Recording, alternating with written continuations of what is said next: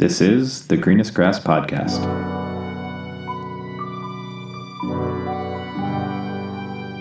Well, hello everyone. Welcome back to the Greenest Grass. I'm your host, Ryan Highness.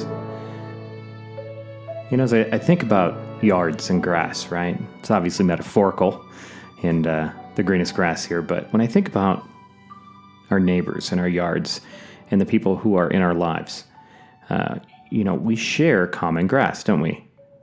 Right? Grass goes from one home to another. Well, it goes from one life to another, too. And uh, I spent some time with some of my immediate family this week after a rough week. Um, you know, we had a tough one. We lost a we lost the family pet. And for those pet owners out there, you know exactly what that feels like. Uh, this was a 15 year member of our family. Um, you know, our first child per se, because we don't have children that old.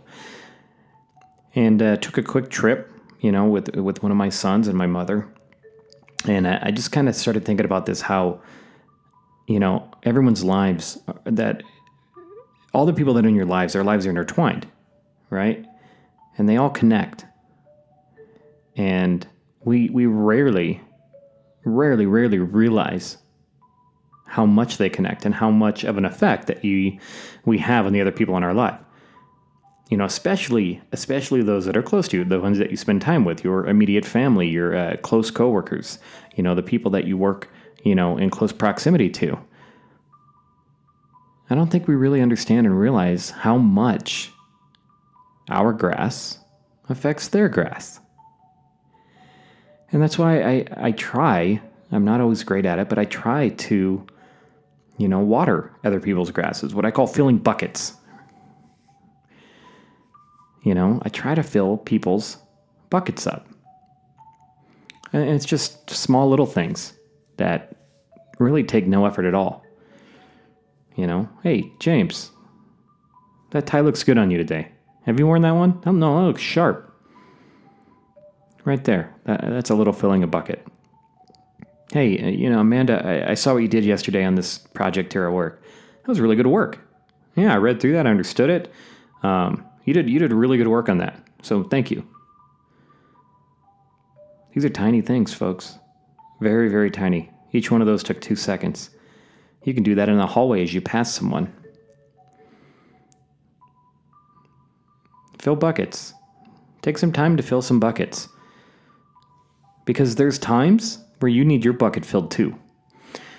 And if you surround yourself with people who fill buckets and you return the favor, well, that's a never ending cycle, and it's a good one. It's a damn good one.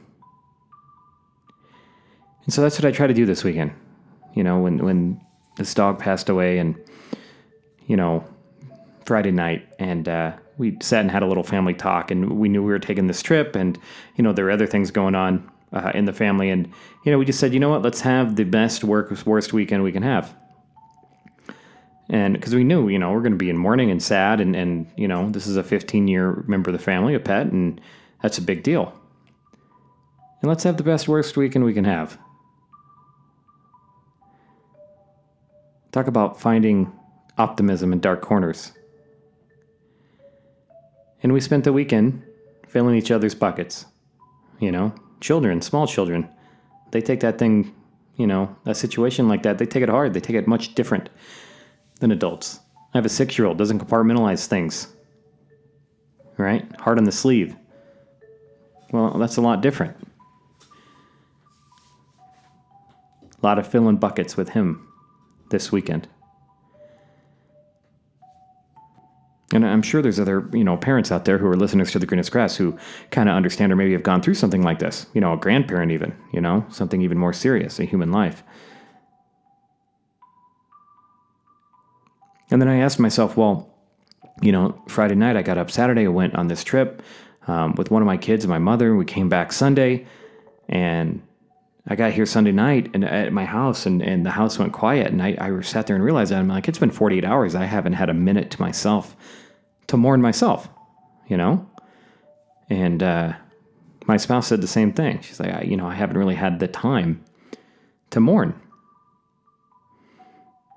And I, you know, said, yeah, we've been filling up other people's buckets this weekend. And I told her a story of how I was out of town and I had a moment. I had a really kind of an interesting moment where I intervened with a couple of strangers in a kind of a rough situation. And it, it kind of looked like it could have been, you know, a little nasty.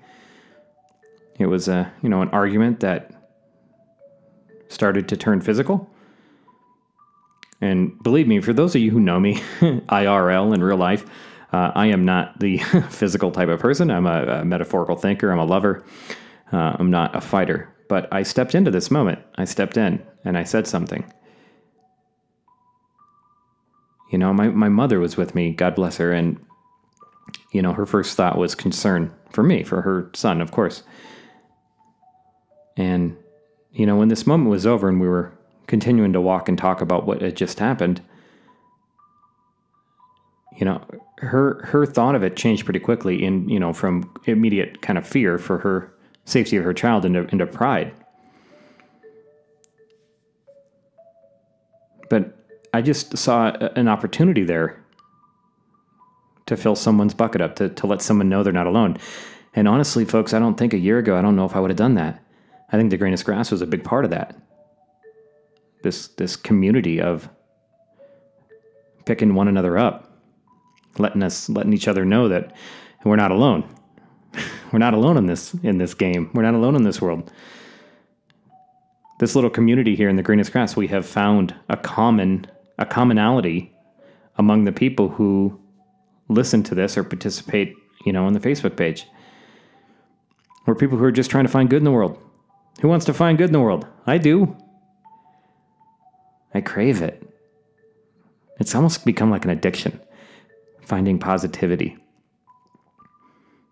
and bottling it, bottling that positivity and bringing it home with me or bringing it wherever I'm going and not living my life with anxiety and fear and stress and, you know, the things that are going to pop up in our lives.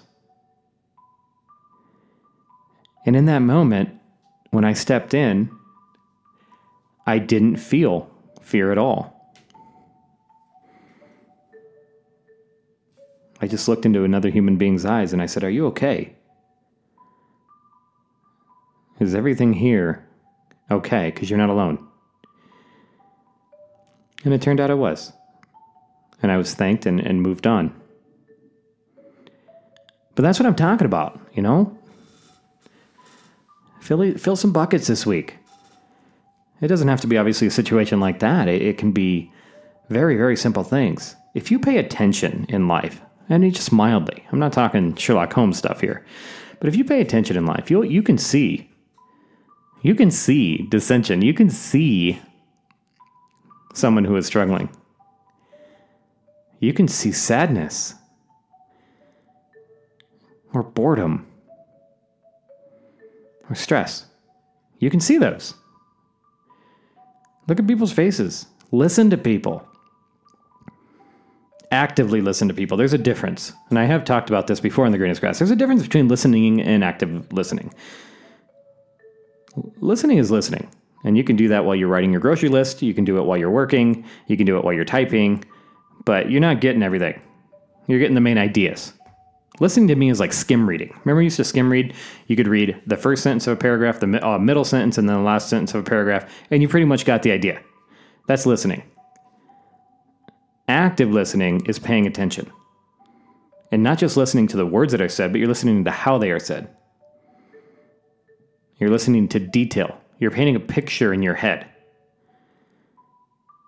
Because when you actively listen, that's where you get the clues. That's where you get the palpable clues that you can actually feel. And this is something I've become pretty pretty good at over the last 12 months or so. And I've done it for a ton of people and you know what? People have done it for me. For those of you who don't know me, and you think I'm this just guy that does a podcast on, you know, positivity and uh, inspiration and, you know, finding these great moments in, in the world, I need them too. Hell yeah, I need them. I crave it. I go out and look for it. And I have people that I can go reach to and say, you know what? I need to chat. I need you to listen. I need you to actively listen to me. Listen to this story and tell me what you think about it. Give me some advice. Lift me up. I sent a text to someone the other day and I said, Hey, just tell me something inspirational. Just tell me something good. Just tell me something positive in the world. And they did. You need those kind of people in your life, folks.